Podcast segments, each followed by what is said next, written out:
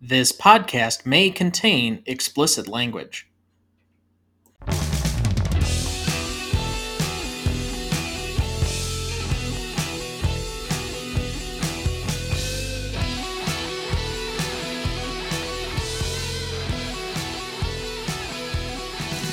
Welcome to the Greatest Movie of All Time podcast, the show that uses a unique grading style to redefine what the greatest movies are. I'm Don Duncan. And I'm Dana Duncan. Tonight we apply our patent pending Stanley rubric again on Back to the Future, starring Michael J. Fox, Lea Thompson, Crispin Glover, and Christopher Lloyd. However, quickly before we get to the show, next week we are celebrating our 75th episode with another of the big films on the list, The Wizard of Oz starring Judy Garland, Ray Bolger, Jack Haley, and Bert Lahr. You won't want to miss that one, so check it out on reelgood.com or the Reelgood app to find where it's streaming for you. That's R E E L G O O D. Also, you can still sign up for our weekly newsletter either by the website in the show notes. You can subscribe at the bottom of every page, or you can also email us at greatestalltimemoviepodcast at gmail.com. Additionally, did you know that our website has the full notes for every episode of the show, as well as the master list of movies we've graded so far? There are links in the episode descriptions of every episode to direct you right there. Check them out. And as always, please like, follow, rate, and review the show on whichever podcast platform you use. With that, before we get to the regular part of the show, Dad, it's been six weeks since it was just you and I. yeah. Did you think you'd kind of like get to a point where it was weird that it was just the two of us? Um, it it's always weird when it's just the two of us. Well, thank you for that. I, I'm so glad our valuable time together.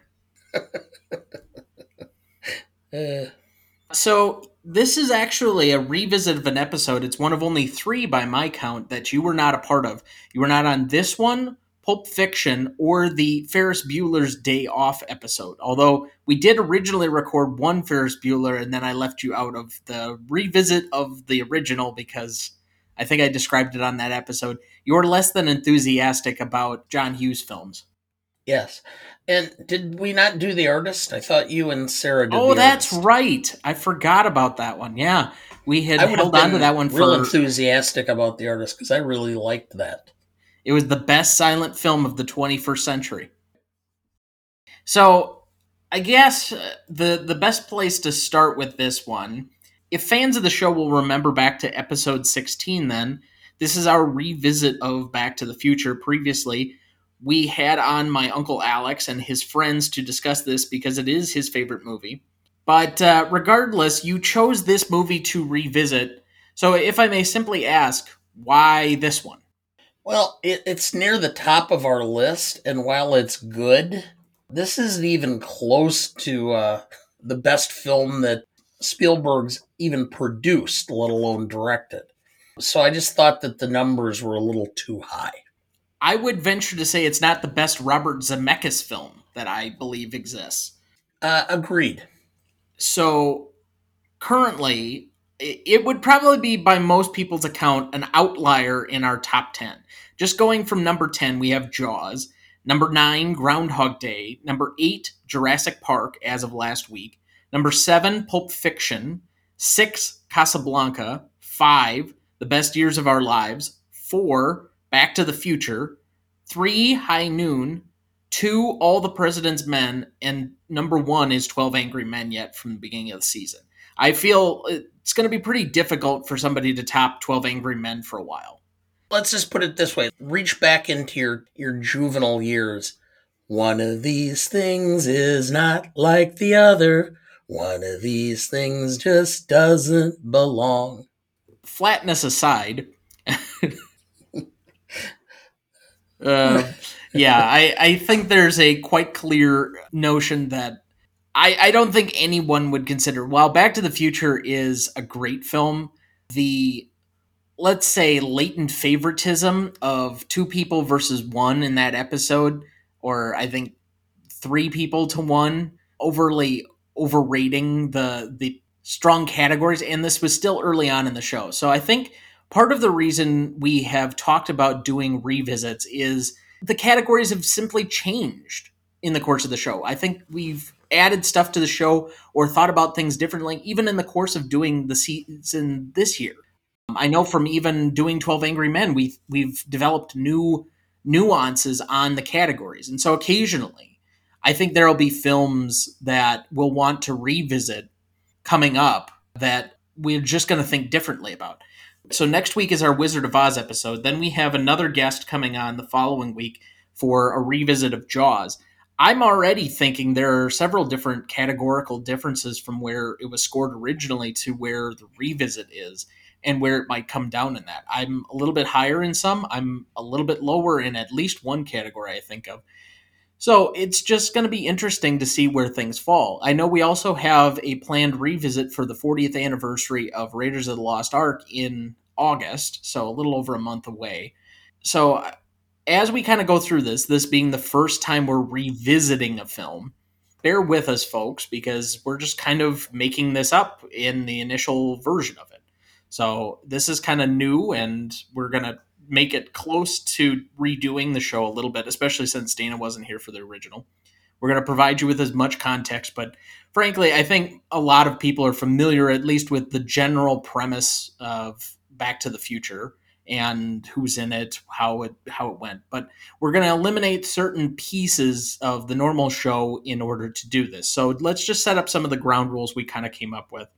Number 1, the revisit has to be requested either by a guest, the fans at large. So we have to have a couple of votes into the email. So if you think of uh, a movie from season one that you think we didn't do correctly, please email us at greatest all time movie podcast at gmail.com. It has to be from a season prior to the one that we're doing. So none of the movies in season two can yet be revisited. But the minute that we get to the end of season two, which usually we just camp it at the calendar years, then we'll get into season three and we can nominate new ones. Just because we want to provide some separation from a film before we come back and kind of take a new look at it. Or it has to be nominated as a revisit by one of us. Some of the films that, just off the top of my head, I think are probably a little bit too low Zodiac, Inglourious Basterds, uh, North by Northwest. I think some of those are a little too low on, on the general list. But some of them we don't know. I mean, we've got a really good string of movies right now with the 73 I'm looking at on the list, and there aren't too many that just stick out like a sore thumb to me that are either uh, too low or too high. I gave you about four of them there. But I think for the most part, a lot of these films ends up being pretty accurate to where they should be. You mentioned uh, Raiders of the Lost Ark. I don't know if you saw, but they announced the t- working title for the next Raiders today. Oh, they did. Yes, Indiana Jones and the Quest for Social Security retirement.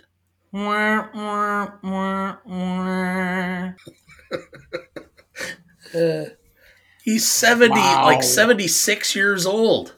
I understand, but even for you, like, that's low hanging fruit. and he also has low hanging fruit. Oh, there you go. Anyway, so let's get into the movie then a little bit, unless there there's something I missed before. Nope.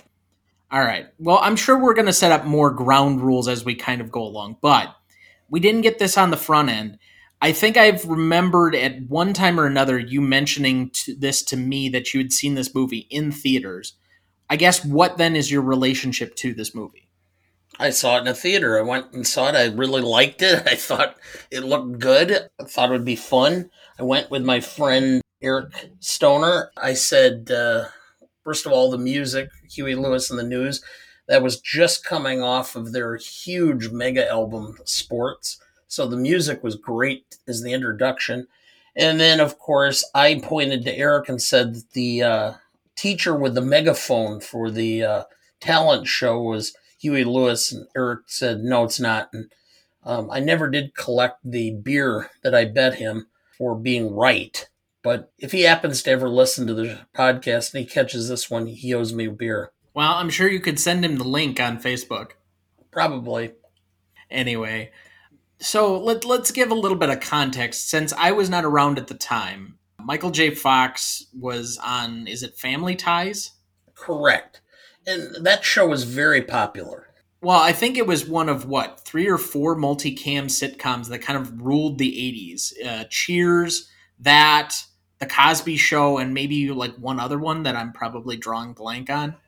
Well, Cosby led off Thursday nights at seven, and then Family Ties was at seven thirty, which was followed by Cheers at eight, and then they had different shows that they tried to work on and fill in the spot at 8.30 ultimately they ended up moving family ties to another night because they were trying to open that up and develop shows following cosby because of the lead in so family ties moved off of thursdays but it was a hugely popular show and um, michael j. Fox really made the show. It was originally supposed to be more about the parents oh and i cannot remember michael gross and meredith baxter Birney uh, at the time, known as Meredith Baxter.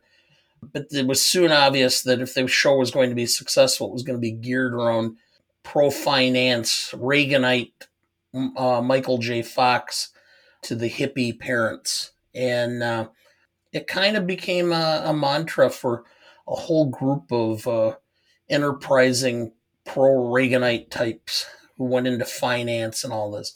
So it was a big show.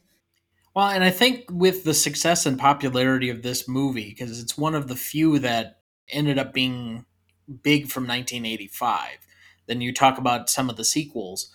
I don't know if his star was peaking at any higher point than right about now in this mid to late 80s. This this film, and then he did a few others, and Teen Wolf. Uh, most people do not remember, but he had a, a, a rather significant part as an assistant in The American President by Rob Reiner. Yeah, but that's like 10 years later. Yeah, at that point in time, it was kind of whether he was going to be a movie or more of a TV actor.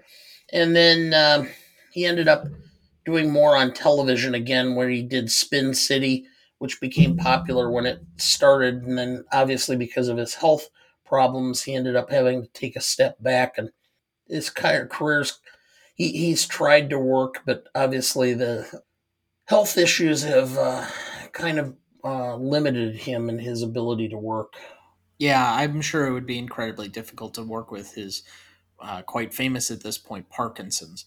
Yeah, well, and I know for a fact because I saw him do an interview with. Uh, why am I drawing a blank? But from uh, uh, inside the actor's studio, James Lipton. With James Lipton, and even then, he had to take extra medication because just being out on stage caused his medication to wear off quicker than a normal. And so he had to take had to take a break, take more medication in order to finish the interview. So, and that was well into uh, the period of time that he had even stepped aside from uh, Spin City. So, so that was probably what mid two thousands then, and we're far yeah probably that at this point which is unfortunate given the level of charisma he just imbued on screen. Like he's very easy to like in anything he does. But with that, let's dive deeper into the movie. So, do you have a plot summary ready for us? Yes, I do.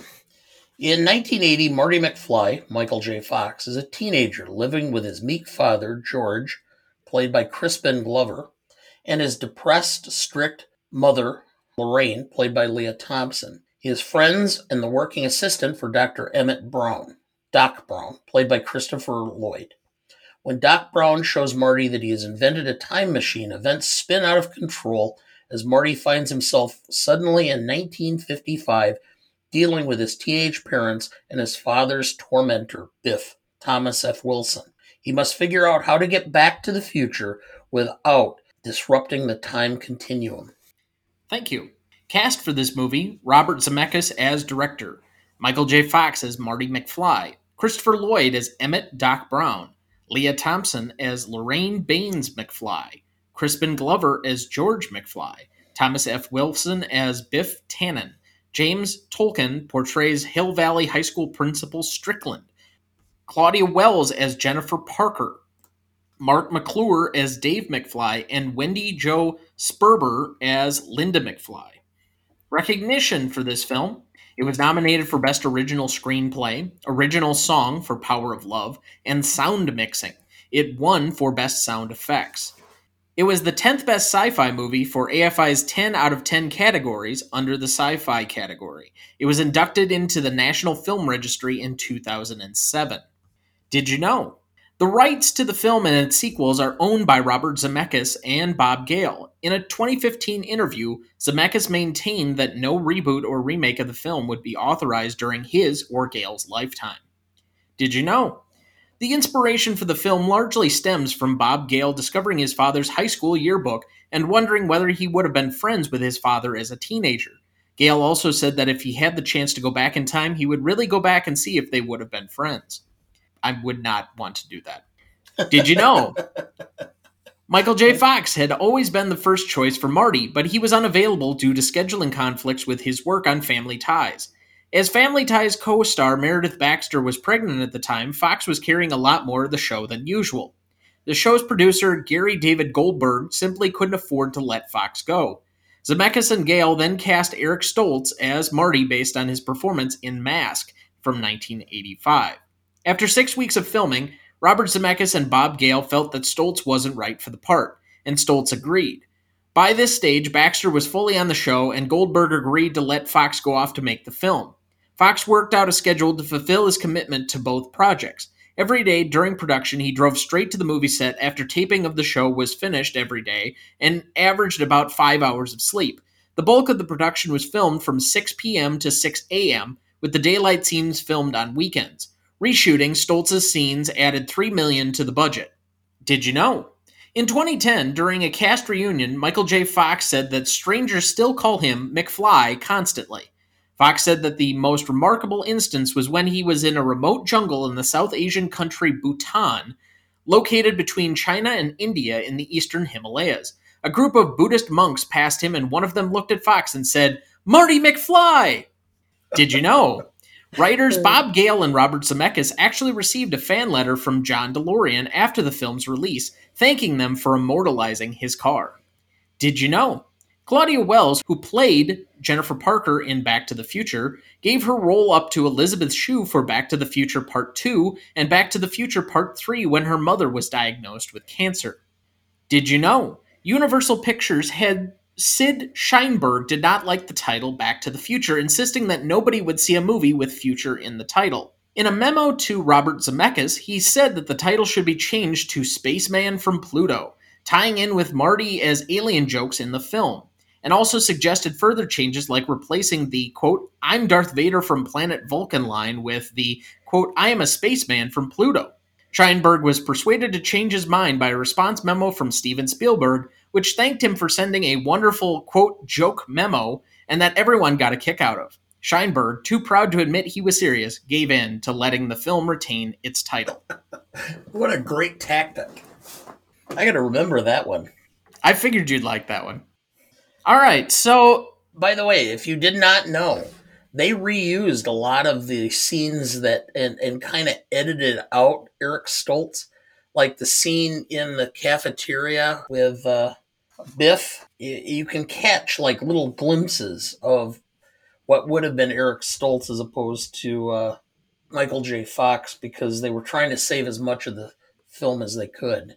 All right, so we're going to jump right into the rubric then. If you want our nominations for, well, I guess at least mine, for best performance, scenes, quotes, all of the other stuff that we usually fill in at this point, uh, I would suggest going back to episode 16.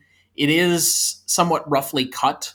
Uh, I did edit it at the time, and it's not probably my best work, but we've developed a show since then. But since we're revisiting the episode, I don't think you need to listen through that a second time. So when we do these revisits, I think we're just going to focus on the rubric itself. So can originally, I, can I give my at least my three, real quickly, if you would like? Sure. Uh, Michael J. Fox, best performance, hands down. He makes the film.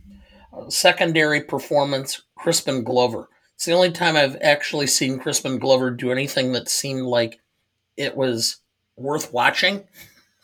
Even in this, I think he was still overly creepy for no good reason. he he he is creepy and such.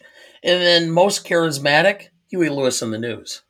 It's an interesting nominee. I don't think we've ever gone with a, a singer or a musician before for it. The song is just, it's phenomenal. It's probably Huey Lewis's best song, at least in my opinion. I know you're referring to Power of Love. I actually think Back in Time is a better song. Which is a good song, but I like, yeah. Oh, I, I just like the vibe of that. But all right. So we're going to skip over the rest of it, but we're going to give everybody the benefit of perspective so you won't have to look this up on your own. I'm going to give the original score we had down, and then we'll just kind of go from there. So the original legacy score for this one was a 9.75. Do you want to go first, or would you like me to start? Oh, I will start. Okay. I looked at this and I thought about the legacy. I love the film, but I've never seen the sequels. I just didn't have any real interest in seeing the sequels. And uh, I, I suppose at some point in time I should, because maybe they're better than I thought. I just thought this was such a good film by itself. I don't know if I want to watch a sequel that will kind of undercut the enjoyment of this. But just in talking to people, because I do that periodically around the office or friends and such, as talk about films before we record trying to get an idea of how other people might perceive it. I think it's lost some of its luster. It's not a film that everybody remembers.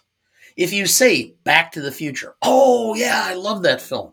But if you ask them, name a hundred films from the uh, uh, 1980s that you liked, uh, I think this might come in around 85, 90 because people don't remember it now. It wasn't that impactful. It was fun, it was entertaining, it was well done compared to some of the other films. All right, now that we've heard from the person who lived in the 80s and hated the 80s, let's well, move yeah. to my and my thoughts on it. I gave it a 7 by the way. I think you're grossly overstating it and being kind of hot takey about the 85 area. No. This is going to come up in somebody's 20 I don't know if it'll come inside the top 10. For a few people, it might. But there were a lot of kids that just loved this movie. And I still think it, the fact that it just popped out of the nowhere, and I've seen it multiple times on Oscar presentations when they've asked certain actors or people to just like talk about a film and they're playing up the nostalgia factor like I want to say it was maybe three or four in the last three or four years. Seth Rogen did a, a, small clip of this being like the thing that got him into movies and he was enchanted by. I don't know if it's going to be the tip of everybody's spear when it comes to asking the question, "What are your most fond movies of the '80s?" You're probably going to get a Pretty in Pink or a Breakfast Club or a Ferris Bueller. You'll get a Top Gun here and there, but this movie is going to come up at some point Ghostbusters is probably in there, but it, it's like one of those. I want to say it's at least a top thirty memorable movie of the '80s. So I, I think the legacy. I, I will agree with you in part. I think it's waned because its staying power isn't there. I think the impact in the moment, again, for this film was a little bit bigger than the legacy overall. And there are parts that ha- are going for it, but as far as just staying at near the top of the mountain, I didn't have it quite in that that sense. So uh, as we've been doing lately, I'm going to split this up. I think it still has some power for the audience. I had a four for the audience overall. I think it has weaned a bit, as I mentioned before. But you do see some of the fingerprints in a lot of things. And frankly, Zemeckis had a meal ticket for as long as he probably wanted. It's probably carried to making whatever movie he's wanted to for the last 20 years, if he's even still making movies. I don't remember a film of his in the last 10.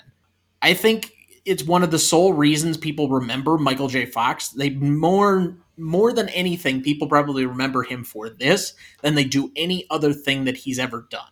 Yes, you may have watched Family Ties. Yes, you may have watched Spin City, but I can't think unless it was a guest appearance here or there where he had some really good cameos that he was ever quite as popular as he was for doing this series of movies. You, you talk about the DeLorean being iconic. If you even mention it, it's automatically associated with this movie and time machines. The time travel elements. how many different movies, science or sci-fi or otherwise, haven't used time travel as an element, and they basically rip the rules of time travel from this movie. There is only maybe one or two that I can think of offhand that directly fly in contradiction to how they depict time travel and the makeup of uh, how supposedly uh, fragile time is you get that in comic books, you get that in sci-fi fantasy movies all the time from everything from the Avengers to I think like even something like the Butterfly Effect, which was a weird Ashton Kutcher movie from the mid 2000s. You have shows like Rick and Morty that basically are ripping off the structure of the Doc Brown Marty relationship in order to do I wouldn't say it's like a hugely popular, but it's kind of one of those niche shows that a lot of people that are I guess influencers really love. So, and like I said, it did inspire a generation of young filmmakers. There are a lot of people that point to movies like this as the onus for why they loved movies. I, I think you could point to a lot of movies from around this time Raiders, E.T., um, Star Wars, kind of a, that grouping probably between about 75 with Jaws up through maybe the mid 90s maybe late 90s as to uh, groups of films that have kind of influenced the current generation of filmmakers, or at least the ones that are all in power at the moment. So I do think this has a cultural impact.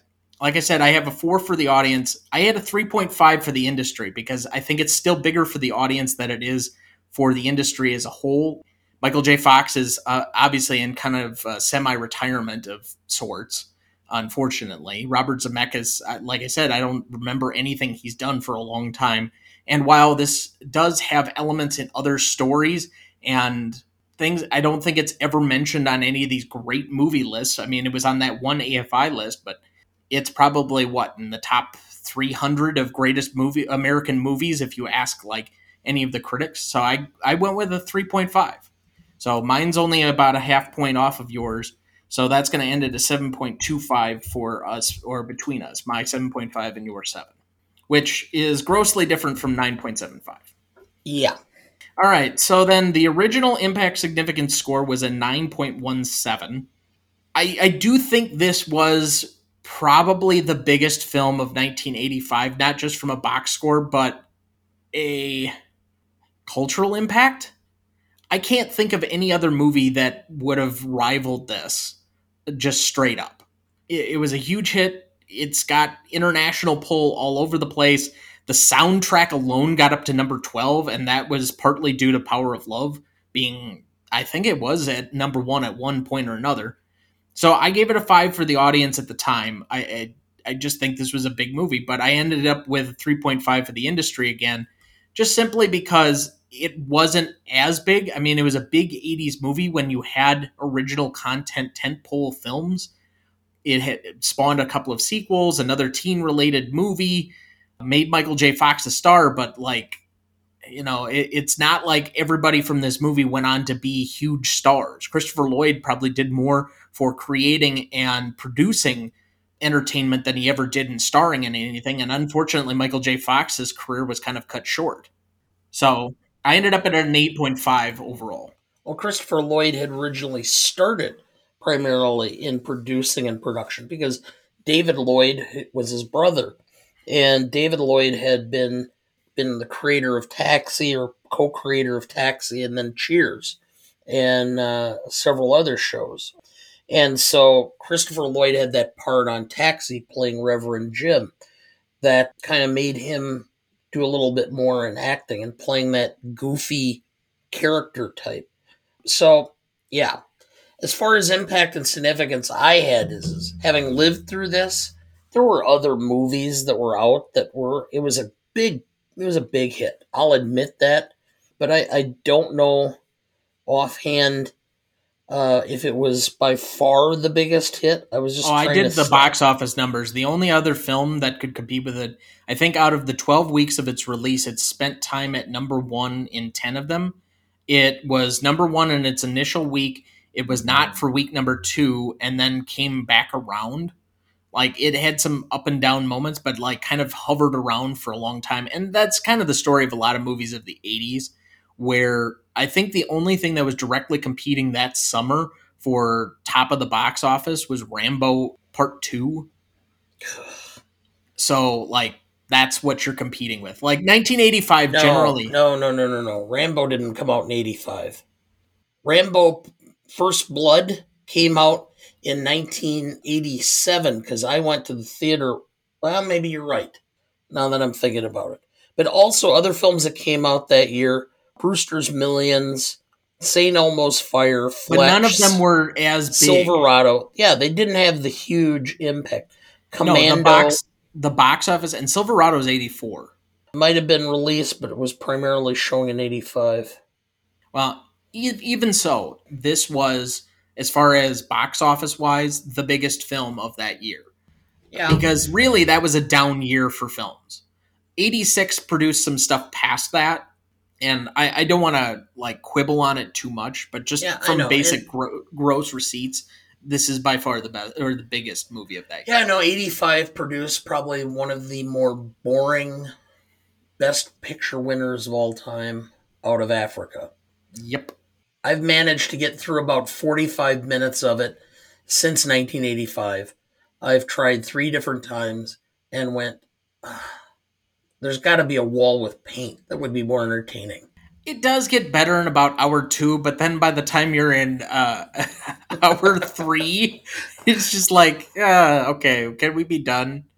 I think most people rightly feel that year should have been won by The Color Purple, and that was, I think, number four for overall box office that year.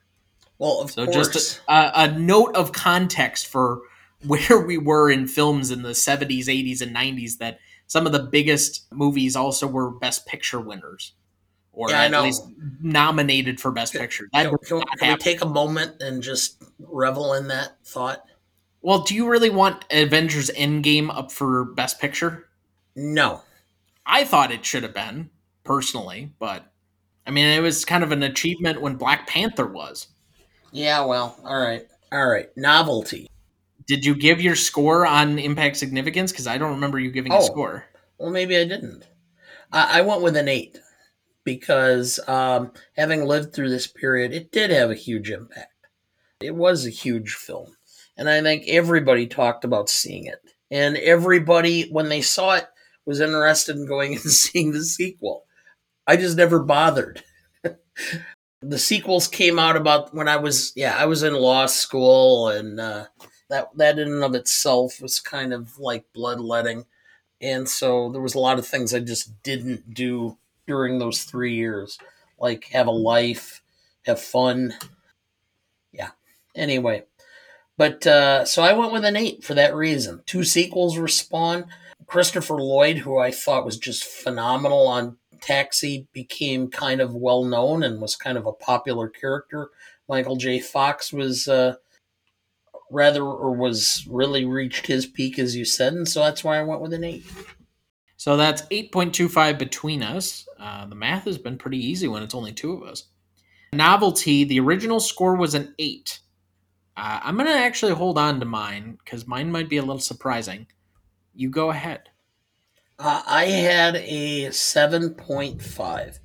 There were other films that were teen based, there were other films that were time travel. The novelty was combining the two. Other than The Time Machine, based on the H.G. Wells book, what other movies were based on time travel? Well, you just indicated the biggest aspect of it, but that that's just me. I, you know, fine. You don't agree with it, fine. No, Disagreed. I'm, I'm. I didn't say I, I agreed or disagreed. I'm asking if you're going to say that there were time travel movies. There's only one that I can think of. It's not like this was a genre to itself, as it's almost kind of become post Back to the Future. I, I honestly don't think there's anything like this as an original story. In my appreciation, just looking back on this, and this is probably going to end up being the case for a lot of standalone original films type of thing where they built a franchise even if they weren't necessarily intending to. The concept is unique and by extension then it has been borrowed by a lot of other movies. I think the novelty of it is how many people have tried to essentially copy this. And like I referenced and before, poorly, like hot tub time machine. well, but everybody knows what they're getting in Hot Tub Time Machine. You just have to say the name. And the fact that there have been three Hot Tub Time Machines is just extraordinary. But it's bad on purpose. Yes, I, I did watch the original, and uh, I remembered that uh, it took several uh, adult beverages to find that f- film even funny. Oh, I didn't think it was quite that bad, but yeah, okay. But like I said, it's been borrowed by a lot of other movies, books, comics, etc. Like we're having a huge time traversal thing going on through the Marvel universe right now, which has a lot of lead-ins from the Back to the Future concepts and has to kind of work through that because that's everybody's reference point on time travel. So this is kind of a unicorn in its pop cultural standing as an original movie, and simply put, they just don't make them like this anymore. I, I can't think of anybody greenlighting a project like this anymore or in the last 10 to 15 years that doesn't have like a wizard involved. but I ended up going oddly enough, and I, I think I might be a little too high on this now in retrospect, but I'm going to end up with it anyway, with a 9.5. So your 7.5 and my 9.5 averages out to an 8.5. Again, wow, you're so good with the math. I know when it's two of us, it, it, it really does make the math easier. All right, so original classicness score on this one was a 7.5. You're the master of nuance. This is your category. Go. Well, other than the uh, stereotype, which is that most everybody's mom was somehow a little slutty back in the 50s, which uh, that's the only thing I could find that lacked classicness. Ooh. Well, also, I would point out there was only one African American in the entire film. And, um, okay, well, I don't know. I don't know what you I thought uh, for sure you would have, like, pummeled this apart, but go ahead and give your score. I'm sorry. Pummeled this apart? Oh, yeah. Okay, well. There are some very troubling things that I pulled out of this one. Well, all right. I, I guess I'm at a loss. I'm curious as to what you're talking about. You want to give a score though first? Yeah, I went with because it's a period piece, which tends to hold up classicness more. I went with an eight. Wow. Yeah, we're very different. I'm going to lead off with my score just so you understand. 3.5. Wow. Okay. Why? Yeah. So I think that's going to end up at a 6.5 overall. But well, let me, let me hear your reasoning. Let's just start with what I think is probably the biggest problem of this movie. There's a rape scene. There's a rape scene in a kids movie. Yeah. He's quite literally like forcing himself on her during the middle of the movie. How does not every kid that's like around 10 not turn to their parents and a daddy, what is he doing? It's going to be really hard to explain exactly all of that in a modern sense. Like, I don't know how many kids are seeing this movie anymore, but boy, that just does not sit well. Number two, his parents are supposed to meet because Crispin Glover falls out of a tree after being a peeping Tom on his mom. yeah, okay. if that was the story of how my parents met, boy, would that not sit well. Like, that's just so awkward and wrong. Not to mention the gross Oedipus complex of this whole thing with his mom constantly hitting on him and trying to essentially force herself by the end of it on him. Like, she goes in, and we often say that, you know, only men are the, the culprits in this. No! Like, she went after him, and that's not great either the stereotype of black musicians smoking grass. yeah, or, well, okay. How about another white guy stealing and getting credit for black music?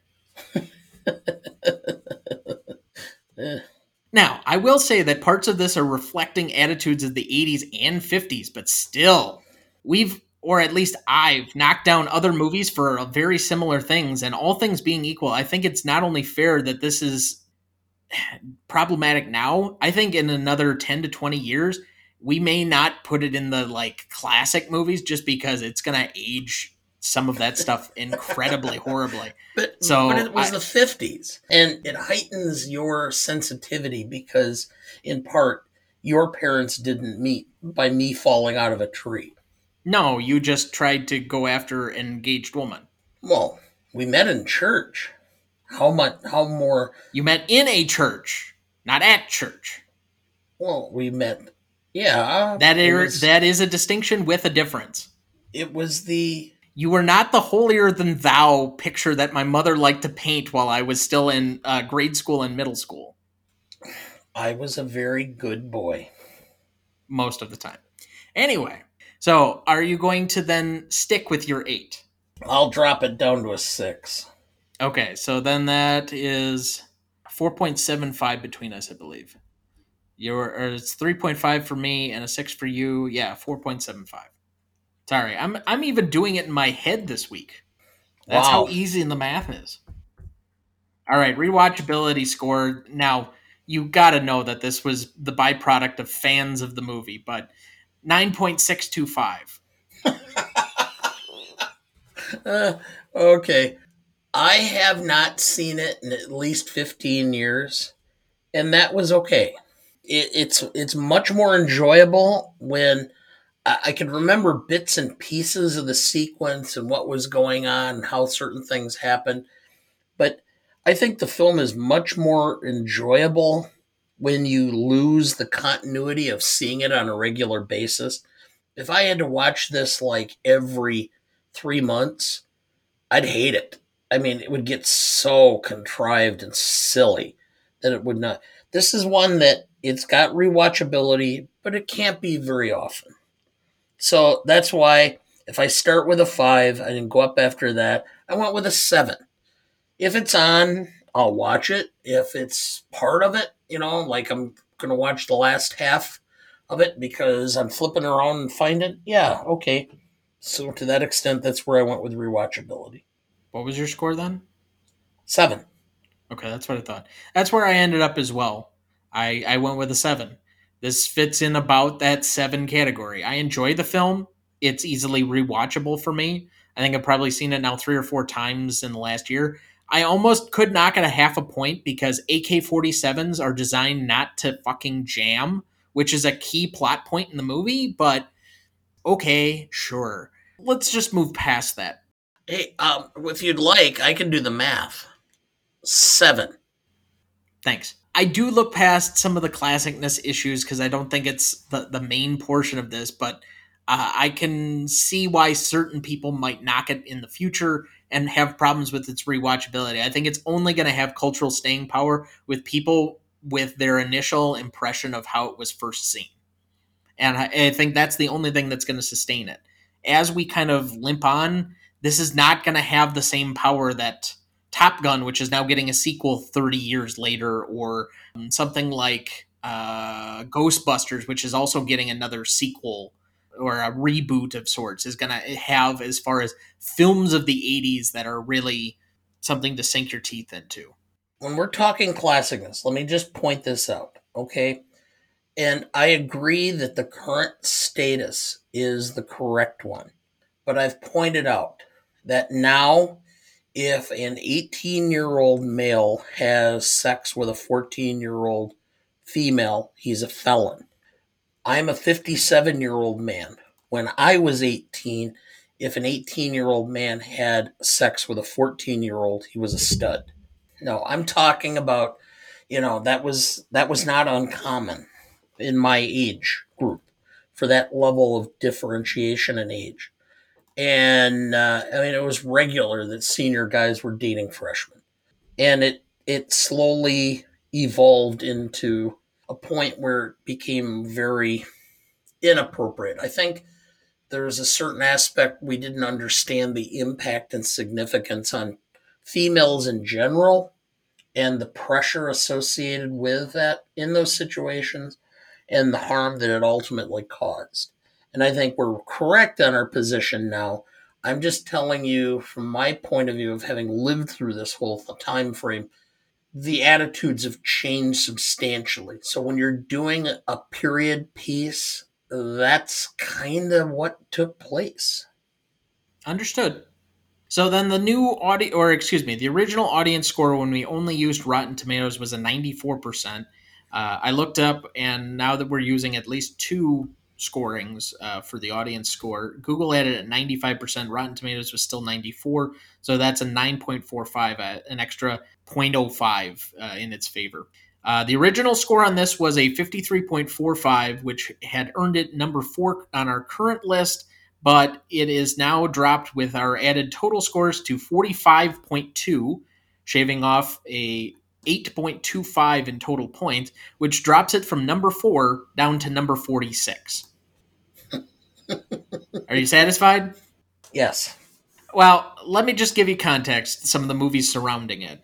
Others in the 45 point category are Pillow Talk, Anchorman, Bull Durham, Seven Samurai, Monty Python and the Holy Grail, and Slumdog Million. I think we got it right. I think so too. I, it doesn't look nearly as glaring. I think it's a good movie. I don't know if I would classify it as one of the greats. I understand why certain people might, and but now that it's kind of in our waiting on this, um, we uh, can kind of take it off. So I guess that's one other aspect of this revisit episode that we should mention. When we revisit an episode, the original score will no longer exist. We will give the revisit score as the official on the full list in the show notes, but I will put an asterisk where there was an original score and we changed it. So there Yes. that will be listed at the bottom of the page. Just in case, because I, I don't I want the continuity to be there. If somebody's just exploring the show and goes and listens to episode 16 first and then wonders why it's not that high on the list, I, I don't want you to be confused. So all right. With that, before we get to any final thoughts for the week, Dad, do we have anybody to remember this week? We do, and uh, a little preface. He did several films as uh, as a character actor, but is uh, Charlie Robinson. But for me, who grew up in the '80s, late '70s, '80s, um, that was another show that was extremely popular, Night Court, with Harry Anderson, John Larroquette. But Charlie Robinson played the bailiff, Mac and uh, he passed this way or this week. He was 75. He had uh, complications due to cancer. He did uh, some films in the 70s, Sugar Hill and The Black Gestapo, which were, again, he played more of a character actor, not big name films. But that film that or that uh, TV show really made him uh, an iconic figure. And for those of us who are uh, interested in that, by the way, um, for anybody who's interested, Night Court apparently is in uh, the process of a reboot. Harry Anderson passed away due to cancer years ago, but uh, John Larroquette is still alive, and apparently he's going to be participating in the reboot. The reboot is going to be uh, supposedly Harry Anderson, who was Judge Harry Stone's daughter. She's going to be appointed to sit on his bench in Night Court, and so they're going to kind of redo that uh, show. For those of you who are huge um, Mel Brooks fans and uh, Carl Reiner fans, the, the the first bailiff in the show Night Court was played by Selma Diamond. She was one of the original writers on your show of shows with Sid Caesar, and the character of Sally Rogers in the Dick Van Dyke Show is based on Selma Diamond, uh, based on Carl Reiner's adaptation for his own TV show. Unfortunately, I don't see that Night Court is streaming anywhere at the moment, that you don't have to rent it or buy it um, at the moment where we're sitting in July 2021.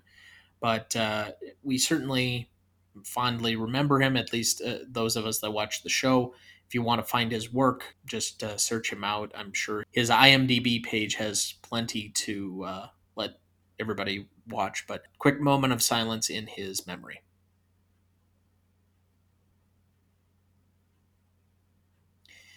All right, uh, that wraps up the week. Any closing thoughts on episode 74?